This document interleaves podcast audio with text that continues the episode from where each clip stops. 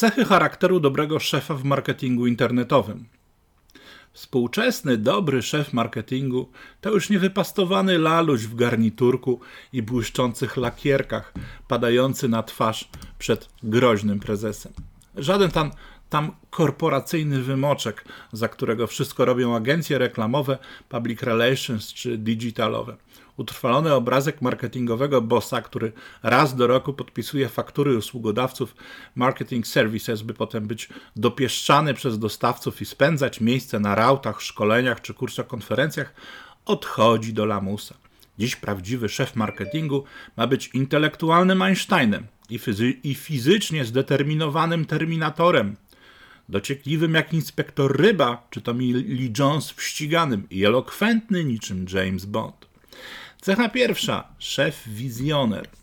Zarząd nie musi mieć wizji biznesu. Właściciel może już być zmęczony. Rada nadzorcza patrzeć tylko na cyferki. Szef marketingu wizję biznesu mieć musi. Inaczej się udusi. Nawet superwizję. To u niego skupia się wiedza o kliencie, innowacjach, konkurencji. To on w nocy o północy ma wiedzieć, co w trawie piszczy i z kim śpi asystentka głównego konkurenta. To wiedza rynkologiczna, a nie towarzyska, buduje fundament i klocki tego, jak firma może wyglądać za 5 czy 10 lat.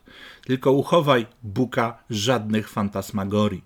I pamiętać, że jak Steve Jobs prezentował iPhone'a, to chłopaki z Nokii kręcili kółka na czole. Cecha druga. Szef organizator.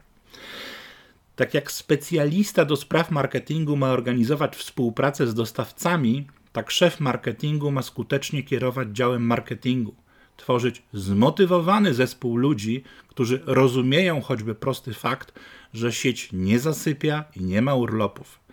Dlatego nie może być wydzierającym się na wszystkich kapralem i wymachującym zwolnieniami ordynansem prezesa.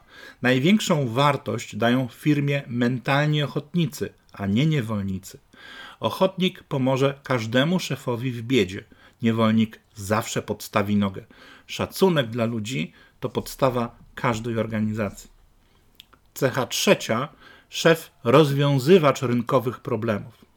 Rynek to nieustanne równania rynkologiczne, ciągi zdarzeń i ich następstwa, splot szczęśliwych, ale i nieszczęśliwych wypadków. Szef marketingu odpowiada nie tylko za wtopy własne, ale wtopy swoich ludzi oraz wtopy dostawców. To nerwowa praca, w której nie da się wszystkiego przewidzieć. Dlatego od menedżerów wymaga się inteligencji, elastyczności i skutecznego rozwiązywania problemów. To oznacza jedno – decyzyjność. Jeśli twój szef marketingu nie ma sensownej decyzyjności i z byle popierdółką musi biegać do prezesa czy czekać, aż się zbierze zarząd, może lepiej pogadać z owym zarządem o kompetencjach marketingu.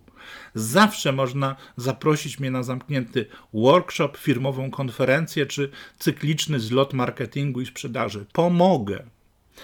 Cecha czwarta – szef eksperymentator. Ten się nie myli, co nic nie robi. Szef marketingu musi zawsze próbować, tworzyć coś nowego, eksperymentować. Tak się buduje doświadczenie. Tak to kosztuje pieniądze.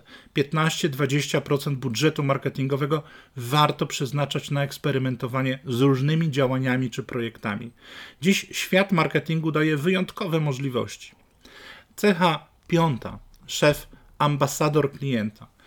Szefem dla szefa marketingu jest zawsze klient. W zasadzie dla szefa zarządu czy właściciela firmy też, ale nie zawsze chcą się do tego przyznawać. Rolą szefa marketingu jest im o tym nieustannie przypominać. Nieustannie. To jak budowane jest customer experience, to w jaki sposób obsługiwany jest klient, jak działają sprzedawcy, księgowość, czy ktokolwiek inny, kto ma kontakt z klientem, jest pod pilną obserwacją szefa marketingu.